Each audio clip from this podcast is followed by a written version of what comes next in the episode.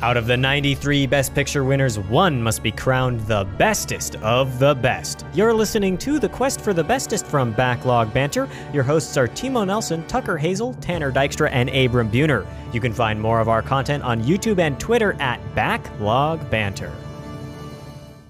Hey everyone, welcome back to the Quest for the Bestest. It's the podcast where us four backlog boys are trying to figure out what the very best Best Picture winner of all time is. And this week, we're talking about How Green Was My Valley from 1941, directed by John Ford, someone you might have heard of, usually famous for Western films. But this one, not exactly a Western film at all, maybe other than that it takes place in the westernmost portion of the British Isle.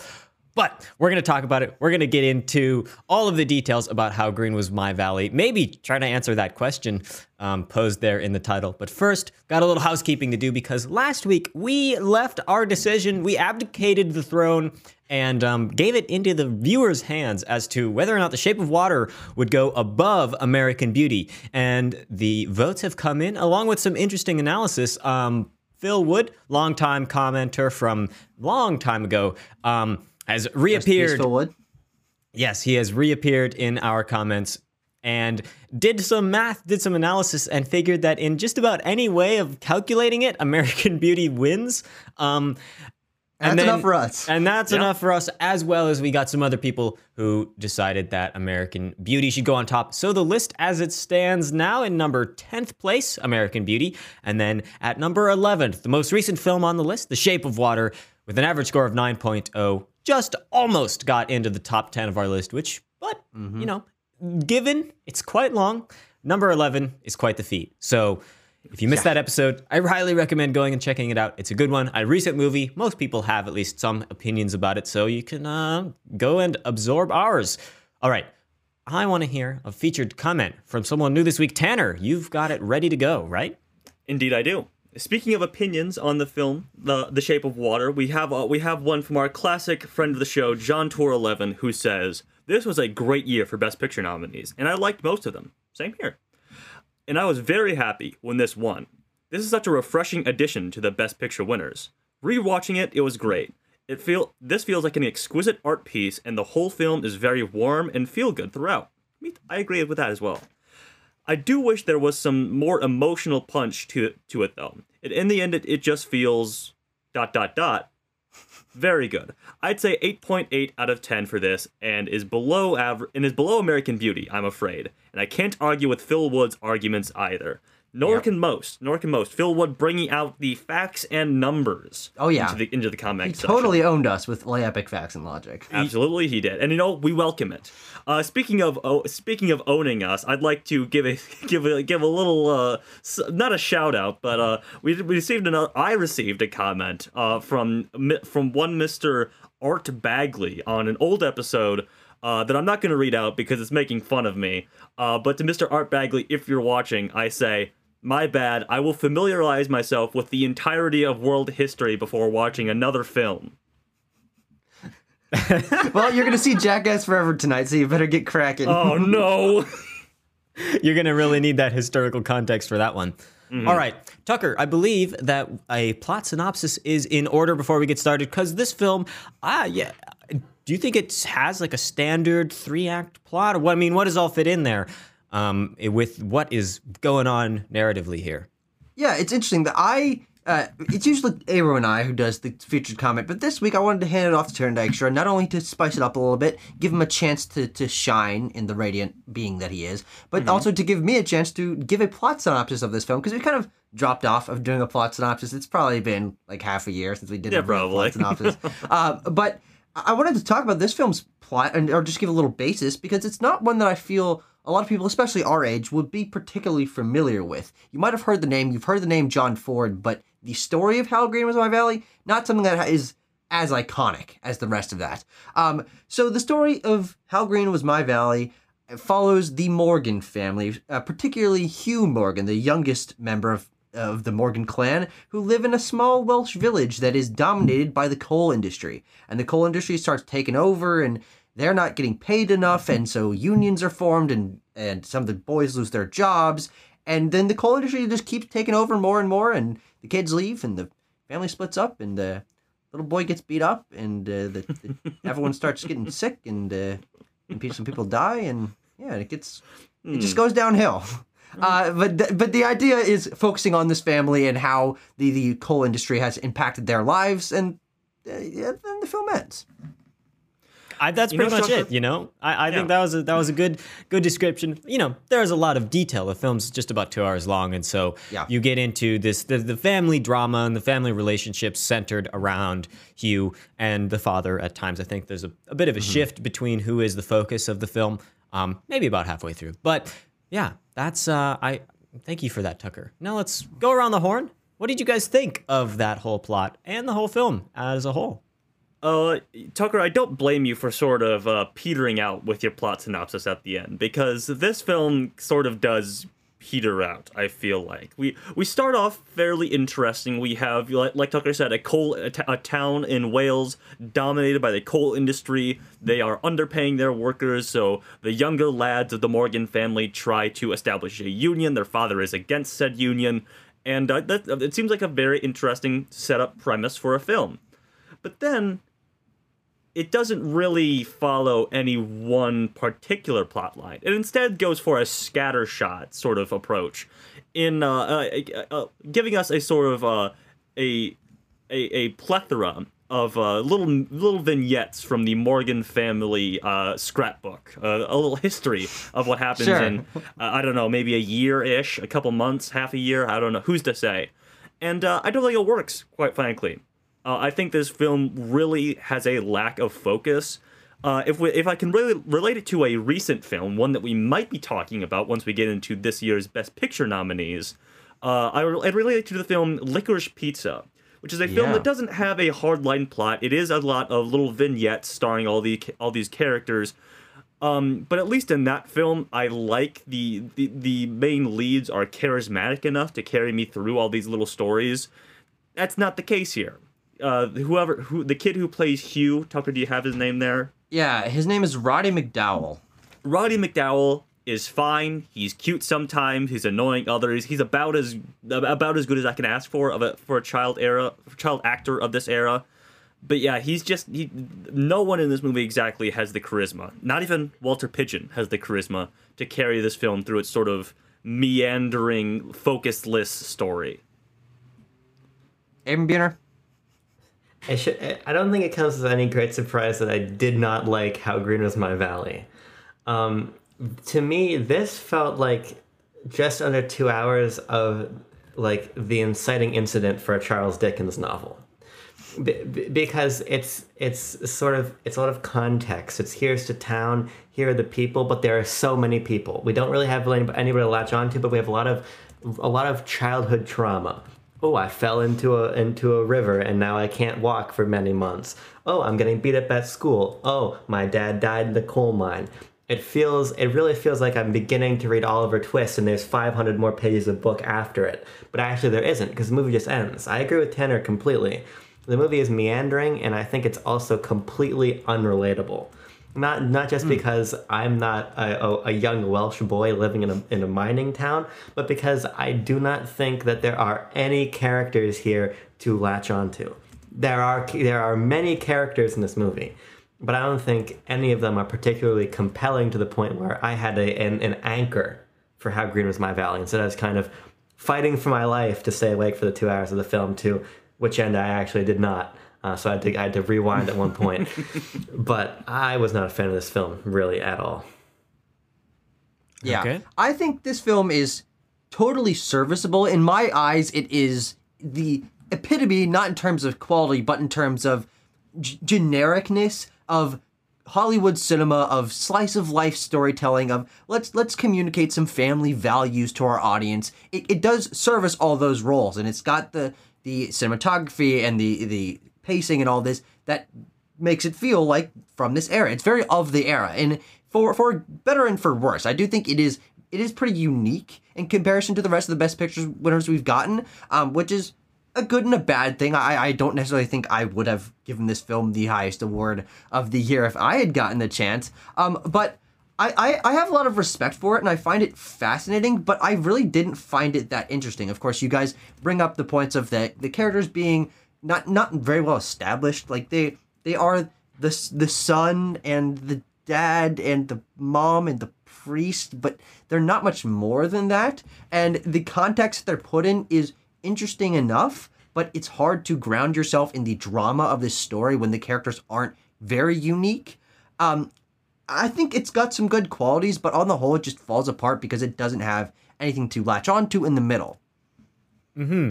Yeah, I mean, for me, the film, you know, we talk about the the character, the like having this the individual characters and and them working or not for you. For me, I kind of view it as like the whole. I, I look at it as a more not in like in a more holistic view, I guess, in terms of the film. To me, is about the valley and about the town, and we Sure. have the individual characters that play the the bit parts in that but at large it's about this whole what is this community like through the lens of of one family? And while i you know i like slice of life films and i think that there are elements of of that genre reflected in here there are storylines that i do find a lot more compelling than others in the film. I think the whole idea of what's going on with the mine what's you know oh the dad is like oh he hates socialism and even the thought of unionizing is really like against him even when to the point where four or five of your 20 plus year old sons are are saying no dad maybe this isn't a good idea. And you're like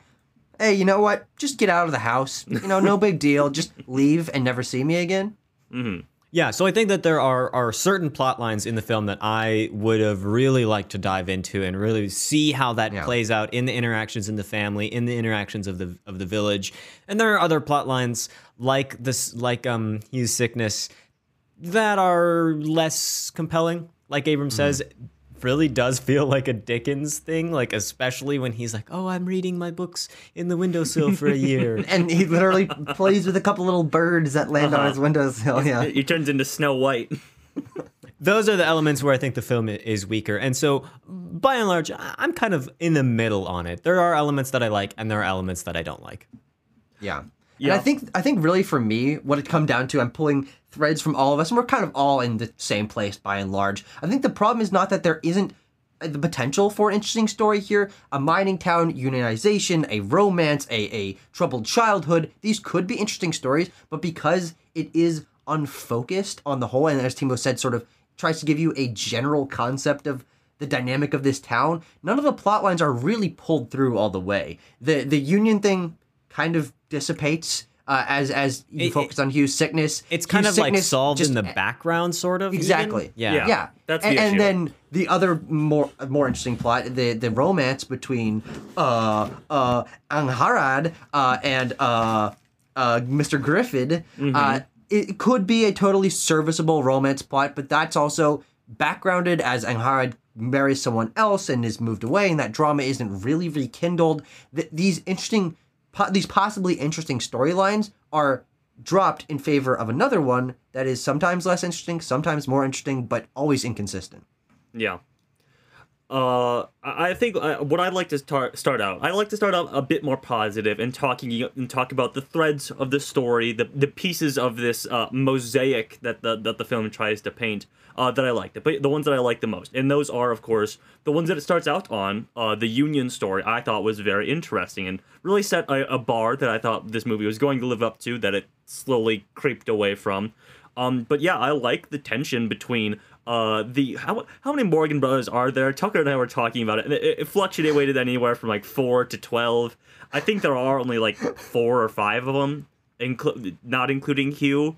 Yeah, so Um, he there has are five It's of them. Hugh. He has a sister and five brothers. Okay, uh, but yeah, the, the, Big ass Welsh family. Exactly. The whole tension between the brothers and the father and them getting kicked out and the father being stuck in his old ways of, you know, socialism is the devil's work, so say I. And then the the, the boys have to gather this uh, town meeting on the hill and their mother shows up and says, you know, all you guys that uh Oh, because, because the town basically turns against the father Morgan as well, because he's like the only member of the community that's sitting out of this union, and uh, I thought th- that thought that was a interesting thing that unfortunately does get dropped again. Yeah. but- Yeah, because I don't. I, I think that it, it more sets the tenor for a film that we don't end up watching. Really, right, right. B- b- because it, it's not clear that this is going to become one plot thread. It it it seems obvious that this is the movie, and I think it is the interesting narrative to tell, especially in the context of a town that seems to very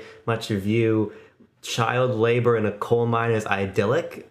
It, it, it yeah, to a like- certain extent, yeah. it seems like there's more to unpack there about the, the culture of work and then the culture of these values that are considered to be socialist with, with the unionization. And when those tensions come to a head, I agree. I think the film is quite compelling, but I think they come mm-hmm. to a head like three times. And it's eh, within the first hour of the film before we transition into it being a coming of age story for Yeah. Hugh or something. And because of that, it does feel like we're, we're seeing sure many facets of the valley as as a as a place opposed to just a study on a character or a theme but it doesn't feel like a very complete one it feels mm. like we shifted from one track to the other and the other isn't quite as compelling as the former Yeah, I think that part of part of that is moving into Hugh as our main character because Hugh, as like as as a little boy, really doesn't he doesn't have like as much to do in the film as the father does. The father, you know, eh, it, it's never hmm. really said anywhere in the film, but I get the feeling that he is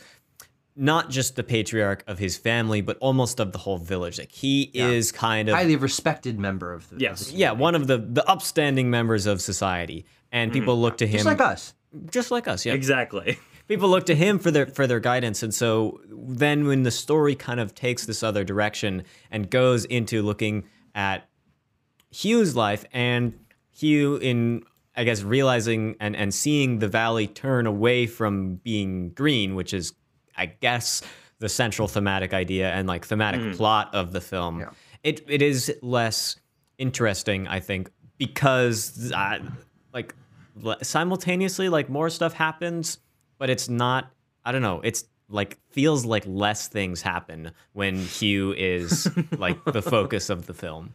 Yeah. Yeah, it's interesting that he becomes the focus because I personally see almost the entire film as the focus on him. Uh, his his father has a few good moments with the family and relation to the community, and and um, Mr. Griffin also has a couple good moments. Like they're kind of a trifecta, but Hugh is is for me obviously the focal point because while we're in our mindset as the movie starts that okay this is going to be about unionization. It's going to be about it's going to work and and the, the problems of capitalism and stuff like that. Mm. Obviously that's not played out. That's not the movie we get. And what instead is focusing on the theme of of innocence and the loss of innocence and, and family and these sort of generalized topics that are supposed to give us a moral to latch on to and and see hope in a better day. But but you're right that hugh kind of he he's a lot like Oliver Twist in, Oliver, which you watched earlier. Oh. He he's a football to be passed around. He doesn't have a lot of mm. agency in his own story, and of course he's a he's a kid. It's tough to give him real agency in this.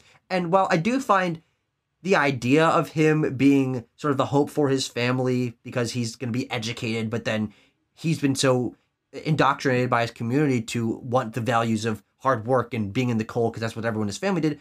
That that plot line isn't given enough unpacking and like drama to feel like it lives up to the possibility of the unionization and coal mining and industry storyline. Like I think there's another telling of this where Hugh is the main character still, and you're able to get a really heartfelt and, and impactful drama about child labor and about him losing this innocence. But then his father dies and the movie ends, and that seems like the crisis point the two thirds of the way through a film. Like there mm-hmm. should be more here that gives us time to learn more about how this is impacting Hugh, but we don't. And it ends on a hopeful thing, like a montage of his family members skipping around the fields. It's like, wait, hold on, this doesn't necessarily track with the with the theme that you've set up, and it really un- undercuts the the value of the story that you were building. I think that last bit is like a retrospective. He's like, oh, like oh, Exactly. oh, I have to work in the coal mines now. Oh, wasn't it so great when we could just walk around the hills? And that's at least Yeah. how I saw the ending bit there.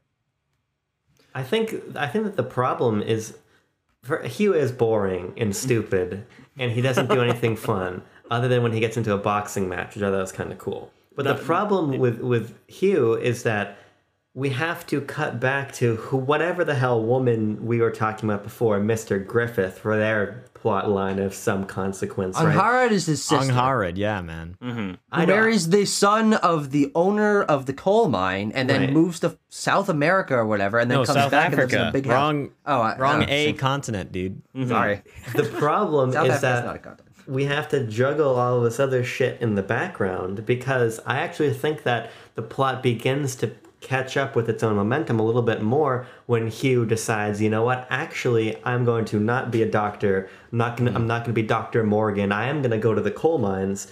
Um, and then there's a tension with the father right there of God damn it, my son almost made it out, but this town is kind of keeping him trapped. But that's never really And his mother. That's an interesting thing. His Yeah, mom yeah. being very opposite of what the dad. That I want him to be educated. And his mom's like, no, this is ridiculous. Uh, His- uh, holes in bathtubs and arithmetic. That's Man, ridiculous. math My, is stupid. my son is getting Mrs. Gr- based, based Mrs. witch-fied. Morgan. Yeah, amen. she wants, amen. She wants the boys at home because they're trying to, you know, draw on the map. Here's where your sons are. And she's like, no, my sons are here. They're home. I don't need a map to see that, right? But there's no time to deal with any of this stuff because we had to we had to go to school and have boxing matches and we had to have some kind of unrequited love triangle with a preacher. We had to do all of this stuff, right? Because I do think the film actually, like I said, picks back up and then ends very suddenly. Even more suddenly for me because I slept through about 20 minutes of it and woke up to yet another mine explosion, which I had to then do a little bit of catching up to. But it, it is a weirdly paced film because I do not think that its its idea of uh, analyzing the town as a collective is as useful as analyzing the town through the lens of Hugh, which is what the film should have done. I think what we can tie this issue back to, if I can sort of make a hypothesis here, is the fact that this film is based on a novel by Richard Llewellyn, I believe is how you pronounce that last name. Uh, And I can definitely see how this multifaceted, sort of all-encompassing. We we spend a couple chapters with Hugh, and we spend a couple chapters with uh, Angharad and, and Mr. Griffith, and we spend a couple chapters with the Union Boys and stuff like that. I can see how that would work out if in a 800 page novel or something Yeah. like that. But when you're doing writing a novel and writing a film are very different, uh, and I, I I feel like they sort of missed a cue by trying to fit all trying trying to get all those notes into this film adaptation when they really just should have nailed down one solid narrative to follow. Talking, thinking about the the the the an ad- I didn't actually know that the film was um, adapted from a book, but I did have my suspicions because the film opens and there's a lot of voiceover in the first part. There's not really that many lines of dialogue in the first third of the film. It feels like, and there's a lot, a lot of voiceover coming from uh, seemingly adult Hugh, and so I was Yes. like, I was like, oh, okay. I bet this is based on a book because how do you bring in these like florid, like like very fancy turn of phrase in a film that is is that comes traditionally from books without doing it in voiceover. And so I was like, okay, that's going on. And I didn't hate the voiceover. I was like, okay, this is kind That's of fine. yeah. I mean, there there are plenty of examples of bad voiceover, and I don't think that this was one of them. Yeah. Um, another aspect I, I I I said I wanted to bring up my my two favorite sort of uh parts of this movie. I, I, I also like the, the boxing bit at the school. I think that's probably the most engaging. The the yeah, I love that they do the old timey stance, yeah. I love they do the old timey boxing stance.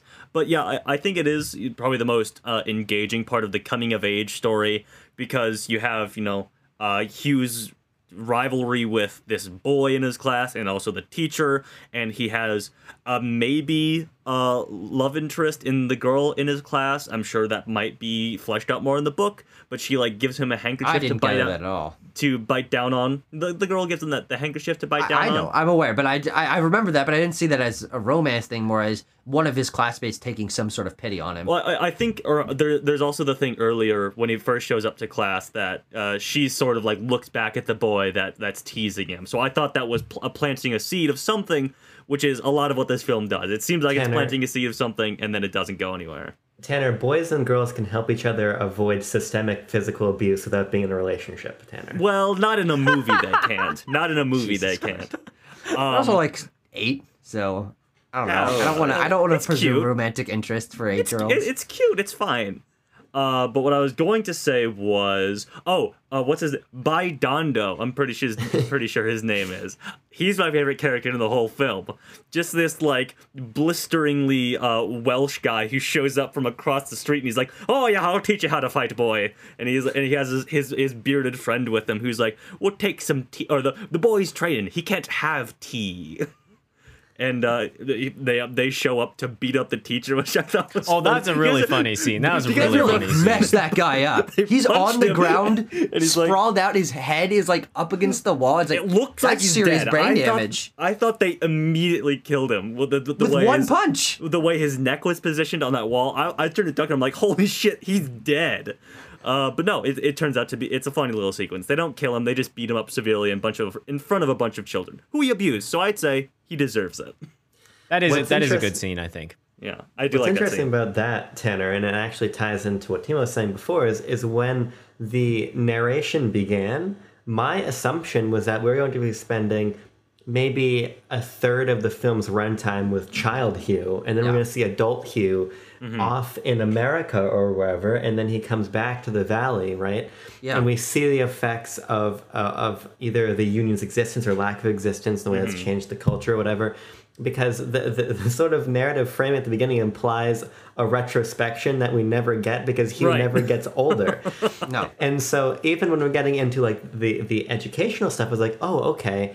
So we're not going to be with adult Hugh for a long time, but we're setting the seeds of how he ended up diverging from his family. Yes. Of course, it doesn't happen either. And again, yeah, it probably does happen in the book. But the the thing about an adaptation is that if you want to do it correctly, I think you got to do uh, what Cary Fukunaga did, the director of, of 2021's second best film, No Time to Die, in his Ah. adaptation of, of Jane Eyre, which is take this sprawling text and find your own avenue into it. Tell a narrative that can feel complete within a, within a thematic runtime. Yeah, exactly. And become a complementary work to Sure. the text, the ways that the best film of 2021, Dune, did.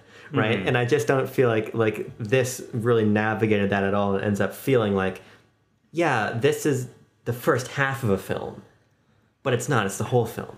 Well, yeah. Funny enough that you say that because the uh, the first bit of trivia that I have here is that uh, uh, Tucker, can you remind me of the of the producer's name? I I, I didn't have this Oh. his name written down here. Z- Darryl, yeah, Darryl F. Zanuck. Yeah. uh, intended this movie to be a four-hour epic, a la Gone with the Wind. Yeah. So and, and it might have honestly worked more for the presumed story, story, yeah. that exists in the book. Yeah. Obviously, none of us have read it, so we can't confirm nor deny if that actually is, if is the case. the book, Although I do know the comment. Yeah. that there are multiple book sequels. This Really? Is a, this is a this is a franchise. Oh. I'm not. I'm not saga. joking. I, I, I saw that in passing on on a because I Oh, actually sure. opened the uh, book Wikipedia page instead of the film. Yeah. Um, but but yeah, it's really interesting that we're talking about all these things and the plot points that aren't really dropped and sort of the pervasive tone of this film and why I do think that it is still pretty revered. A lot of people really like this movie.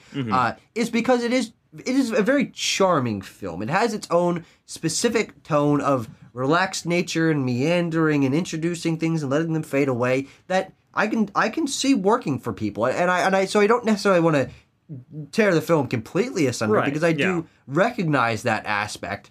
Um, the, though, though those charming moments and the tone of of Welsh miners singing their songs as they're heading to the mines and bathing together and all that kind of stuff is is fun, but because it isn't grounded in more compelling characters and a more compelling core narrative, it's hard to say that that charming tone pulls the film along all by itself. Yeah. The the, the I- I- charm is is kind of frill-ish on the outside of of like the core or the cabinet. If you're gonna, you know, the little doily um, things you hang on your cabinets.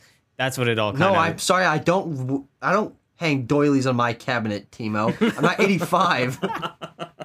If you're No, a but- real fan, if you were a real fan of How Green Was My Valley, you would be 85 and you would hang doilies on your cabinets. but I, I, but I- the what I was what I was this up- saying was just Oh, like it's all just it's it's this kind of external stuff, and I like I like all the Welshisms. Maybe if they're not like mm, I don't think they're super accurate, but like they speak in in weird not exactly like standard English turn of phrase, and they all have Yeah. their singing thing, and they sing, and it sounds nice in the film. So those like are when the mom tells his hus- her husband to go and scratch, boy. She says that like four times. Interesting phrase. They're also ending all their sentences with uh, "is it" or "it is," one of the two. And it's like, okay, what does that actually translate to? Like, is that kind of an in it thing for modern British speak? like, it, it's hard to tell, but it does give it its own flavor because they're they're not speaking like we do. And then you know Yeah. what? That, it's got a charm to it. In a different universe, we have uh, the streamer Tommy Is It.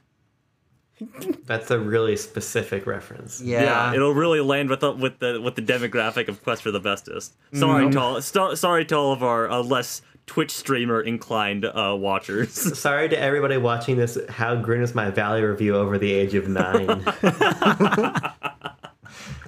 Oh, God. But I think really the, the point I was trying to make when I brought that up is that I, I I know that this film is revered, and frankly, I have a tough time really pinning down why, other than this is something that people grew up with. They were more adapted to this kind of storytelling that wasn't as laser focused. It's very antithetical to modern filmmaking and storytelling, and it makes it kind of hard to grab onto for us. But as I was watch, I was watched a bunch of How Green Was My Valley reviews in the last 24 hours, and I have never seen such fervent comics comment sections of people Oh, just tearing people asunder for not liking how green was our va- Is that a valley. is that a, so is that a sign for things to come in the comment section of this video? could be. and if and if you're one of those my. people and watching this, I really hope that our uh, retrospective been a little more, you know, nailed down with, with Uh-huh. themes and characters and plot progression and stuff like that. But Uh, at least comment, give us the views. I would like I would love to wake up and have this have like yeah. sixty four thousand Negative views. comments still still count for engagement, so leave Yeah. them if you Here's- want.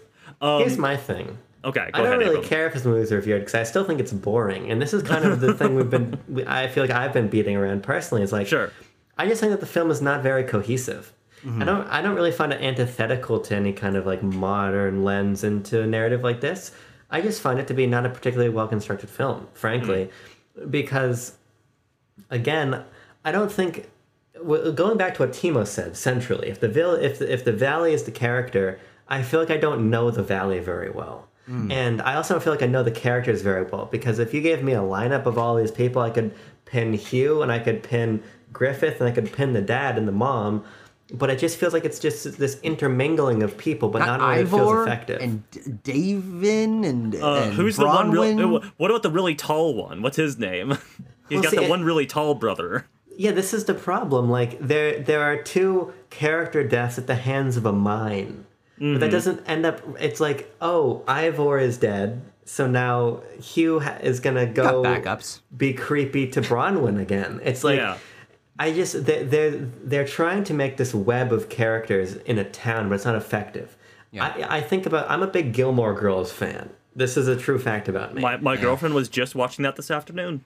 And I think the strength of a show like that is the is the location of Stars Hollow, and you get a feel for the town, but you get a feel for the town through the people that live in it, right? Mm-hmm. But everyone there is they have a niche. When they show up, you you you remember them. Mm-hmm. So when what who is the by by by by One of the one of them is Sean Gunn in Gilmore Girls. That's that's a true fact. But what's who's a boxer by D- Didio? oh, by by Dondo, I think. By By. Dondo. By Great Dondo. name. He I don't remember the name, but I don't remember anyone's name. So that's not a knock against him, but that's a memorable character. So is his Mm-hmm. friend who who doesn't want to go down in the mine to find Mr. Morgan because he's a coward, but he'll hold the jacket. Like these Uh, are hold your coat.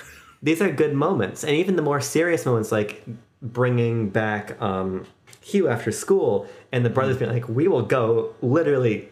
Fucking kill this guy if you want Oh us yeah, to. that was great. I like Melt that. the yeah. flesh off his bone or something like Oh, yeah. insanely violent. when we establish these characters in the town and we see the miners walking back and they're all singing their songs and everyone's going up and they're getting their they're getting their money as though it's in the Force Awakens. You get your three quarters portions, here's your two and two thirds portions. Mm-hmm. But that's so that that is trapped in this movie where nobody is recognizable outside of these key moments, and I just Yeah. think that that is a Yes. major storytelling flaw. Sure. Yeah. I, I can definitely I can definitely see that. I certainly agree. I think I think I'm just really glumming onto these these portions of the film that I, I quite frankly quite enjoyed, like the boxing thing, like the union thing. And I really wish they had been brought up further and when I look back I'll probably remember them fondly and not much else about this film because that's just how it goes. But one thing I did want to bring up that that, that might that might uh, contribute to this film film being being well remembered is the direction and the cinematography because I think Uh, You're stealing my good. point, Tanner. You're stealing my Oh, point. I was just about to uh, bring that up. But yeah, go, Uh, do talk I, about I it. don't. I don't have a lot of detail to go into here, but I think this film has a number of very good-looking shots. There's one at the very beginning that's sort of. Uh, I think its hue is on like this very. It's it's like a it's like an 85 degree angle hill he's like standing on, and he's backlit, and there's like there's beautiful lush green gla- grass. I assume this film's in black and white. I assume it's lush, Lots and green. gray grass. Uh, and like him and his sister are How like gray sing- was my valley? it's like they were singing their voices back, uh, their names back and forth to each other. That was a good shot. Um, anytime that they show like the sloping uh town that goes all the way up to the coal mine that's billowing black smoke into Yeah. the That- sky. by the way, entire thing is a set built in Yeah. California. They could yeah. not film on location in Wales because No. uh, there was a war happening. Oh, Uh, hey. So I've heard of that. so they they couldn't get over there, so they just built a Welsh village in California, and it looks it looked great. That's a Yeah. phenomenal set. Uh, I'll, Yeah. uh, hey, Tim, I'll hand it over to you in a second, but I do have a quick bit of trivia since Tucker brought up the production. Uh, it took 150 builders six months to construct that that set. That is the some village of the name that's really hard to pronounce and isn't spelled the way that Yeah, it n- sounds none of like. us have attempted it for a reason. Timo, go ahead though. Go Yeah, for. I was, I, you know, John Ford, famously a filmmaker who will refuse. John Ford will never talk about why he does anything in his films. He just, he's like, like, do not ask me about my movies. Screw you. Like, he hates ta- us talking about that. To But this day. To this To day, this he day, will, he like literally can't get will a not word do out it. of him. He's been pretty quiet lately. and we should Yeah, especially yeah. But I think that it's evident that he really knows what he's doing with the camera. I think that there are so many shots where it's just, it's this kind of, you know, this film's from 41, so it's still not super early in Hollywood, like filmic language, but I think that a lot of the techniques that are used in this film actually set the precedent for like how you just make a movie. John Ford there's the cameras are moving around the sets are huge and they move through them and they have the opportunity to just you know put he puts the camera wherever he wants he puts the camera in a lot of impossible spots um, where like logically like the camera could not fit but it's there showing us this unique angle and My favorite one of those is the shot of Hugh pushing the minecart. Yeah. And Yes. it's it's on the minecart and traveling away. It's like, oh, oh man. And, and he's got all the grime on his face and the Yeah. light is glinting off the coal. Great shot. Great shot. There Yeah. are there's this great photography down in the um, in the mine, and I think a lot of the stuff in the church is really nice. Yeah. This would be an amazing film in color, though. I think this film would vastly improve by some color uh, film process. But Yeah. what can you do, Tucker? C'est la vie. you talked about the set, and I really think the set is is well, it, it goes kind of in line with my thesis on the film that this because oh, the, the the valley is the valley and the village are like the central characters. It's Yeah. it feels in in just the visual construction of it, not really you know in this in this story thematic lens, but in how it like appears on film. It feels very complete, very realized, very realistic, and every time that that the mine in the background is billowing smoke or is not when they're on strike, I think mm-hmm. that's like a I just love seeing that. I think that the the showing of the industrialization in like this idyll- idyllic place is a is like a non um like a non-narrative theme of the film. They don't really ever talk about it, but it is visually conveyed quite a Yeah. lot. Yeah, yeah, yeah. Sure. Abram, did you have anything to say about that? Otherwise, I'd like to roll into a little bit of trivia about what about what Timo and Tucker just talked about. I think the set's neat. Well, there you have it, folks. Neat. Um, the ri- uh, Timo, you brought it up. This this film would be great in black and or not in in not in black and white. It would be great in color, but they unfortunately could not do that because uh, the flower they they decided to do it in black and white because the flowers are a different color in Southern California as opposed to Wales. that is Ah. uh, That's that a is an what aspect dumb of ass it. reason. Yeah.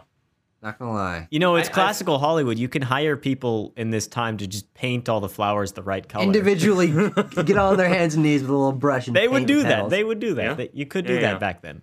That just feels like such an unnecessary detail when for me, now that you guys are like discussing the changes in dialogue for like original dialect, I really think this could take place just about anywhere because it has that old Hollywood quality of here's a story about like a foreign town, but it just like it feels very Americanized in the ways that Yeah, people yes. look and talk at, by merit of being a film from 1940. So like, I- to, okay, the flowers look different.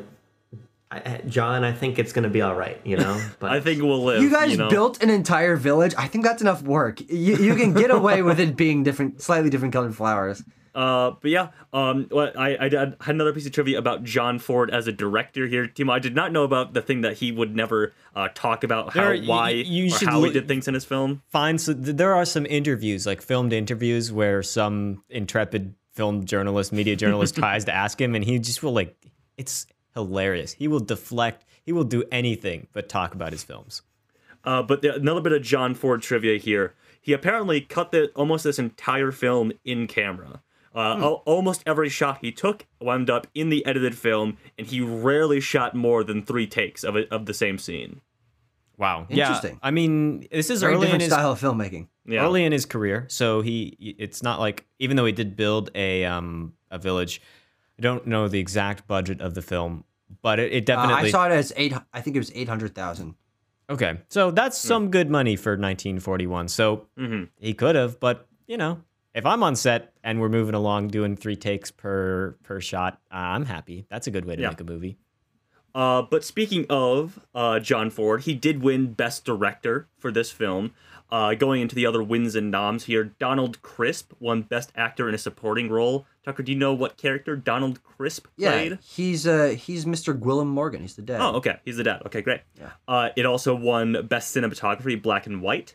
It won Best Interiors, uh, Best Set Direction for Black and White Film. It was nominated for Best Actress in a Supporting Role for Sara Allgood, who I assume is Angharad. Beth Morgan. No, Oh, she's Beth- mom. okay. Oh, she's the Uh, mom, okay. Maureen O'Hara is the, is is Angharad. Okay. Uh, well, she did not get nominated, but it was also nominated for Best Screenplay, Best Sound, Best Film Editing, and Best Score. Uh, and I want to clarify something a little bit so we don't get. Uh, I'm, I'm actually in the comments. This was not early on in John Ford's Oh, career. He'd been a director for like 20 something years before this. Uh, but he, he continued to make films for another 20. So that's, you know, it's. it's it, it- there was a lot of It's in time the left in his career, but it wasn't Yeah. early in his career. Yes. Yeah. Okay. Thanks for the correction, Tucker. Um, do you guys have anything else that you'd like to bring up about this film? You know the singing. You you you said that the um that it was nominated for best sound. I thought the singing in a film that's of, of this time period sometimes the sound is a little a little not great. Um, I thought it was quite good. I thought the mixing of the film for uh, this age, um, not even for this age, I thought it was really well mixed, and I just liked the quality. I don't know. This is sound nerd me coming out, but the the, the, the analog tape quality of the choir of, of the all men's choir is really nice, very warm, and contributed a lot to this homely feel. And it was yeah, just one other unique item about the village that that characterized it a little bit more, even though, as we talked about, maybe not as enough. Um, one last bit of trivia because it is about the the main character of the film as we come to understand him, Hugh. Roddy McDowall had only been in the United States for two weeks before being cast in the lead role for this film. Uh, he had been evacuated from the UK with his mother and sister to keep out of uh, to keep out of harm's way when the Blitz was happening. Wow! And then Probably he- worked out for him. and, Yeah. and and he would go on to star in other films such as uh, one of the Planet of the Apes um, sequels, Interesting. one of the original. Planet of the Apes sequels. Yeah. Oh, sure. Yeah, believe it or not, he was not in Reeves- like Rise of the Planet of the Apes. no, he was just not. I, I I'm mistaken. I just pulled it up. He's in many Planet of the Apes Oh, wow. sequels because he was in the original. He was Cornelius, one of the main apes in Oh. Planet of the Apes. Yeah.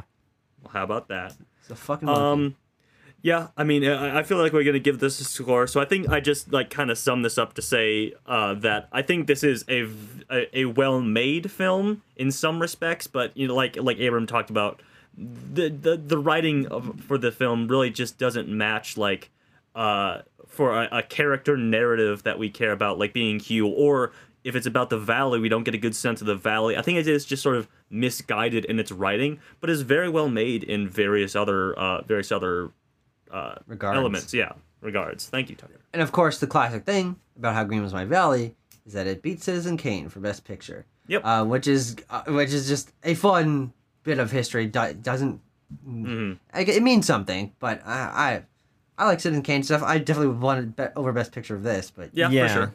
For Well- sure. Did, Citizen Kane is better than this, but neither. Are, uh, I don't know. I think Citizen Kane is fine. Citizen Kane, that. it's But I get it. I get it, Orson. Yeah. It's, the fir- it's It's your what- first film ever, dude. Come on, man. Abram, Nobody which- expects which is, to win on their first time. Abram, which is better, Mank or Citizen Kane? The ultimate question. Here's my honest answer. I remember more of Mank, but I cannot, in good conscience, say that that's the that's right. Oh, I see. Okay. all right. All right. all right, right. boys. Should we should Shall we, meander our way back down the valley into ranking time? Yeah, Let's do it. Let's find out how uh, average score the valley is. Yes. Nice. As our final question, how green on this day is your valleys, backlog boys?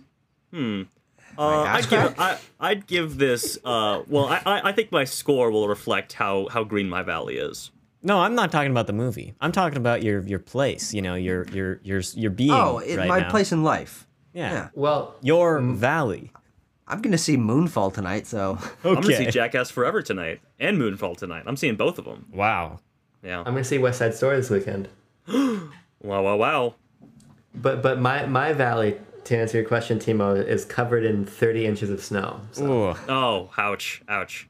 not very Let's green. give this. Let's give this film a score. All right. Timo de- derailed us with one of his classic non sequiturs. Ha ha ha ha. ha. All right. Give us a score in three, two, one. Wow. And there we go. This. Across the board, um, actually, uh, higher than I thought. The average score is 5.2, starting from the bottom. Abram gave it a 4.1. I gave it a 5.0. Tanner gave it a 5.6, and Tucker gave it a 6.1. So pretty well, not two point spread, not not wide or close. Um, and that's interesting. I did not expect those points coming out from you, Tucker, or Tanner. Actually, little surprising there. Hmm. I feel like I, I I thought I pretty accurately described my opinions that I that I thought it was charming and interesting and unique, and I I enjoyed a lot of elements of it, but I didn't personally connect to me because I thought the character writing was weak. So you know, it's a good film, but nothing special. I thought you were gonna give it a, point seven. Well, yeah, Tucker. Why didn't you give it that particular score? No, well, maybe I because that's not the score I would give. it. Timo, where does this movie go in the in the list? This movie is gonna go uh, sandwiched in between Chariots of Fire and The English Patient. That sounds about right. Pretty. above ab- above and below which one? It is well sandwiched between. Um, Chariots of Fire is going to go above it, and the How Green Is My Valley will go at spot 52, um, replacing the English Patient. So, yeah, down Hmm. There you go. kind of down there at the bottom, but there's many more films below it. That's Yeah. so. Yeah, and many more to come, I'm sure.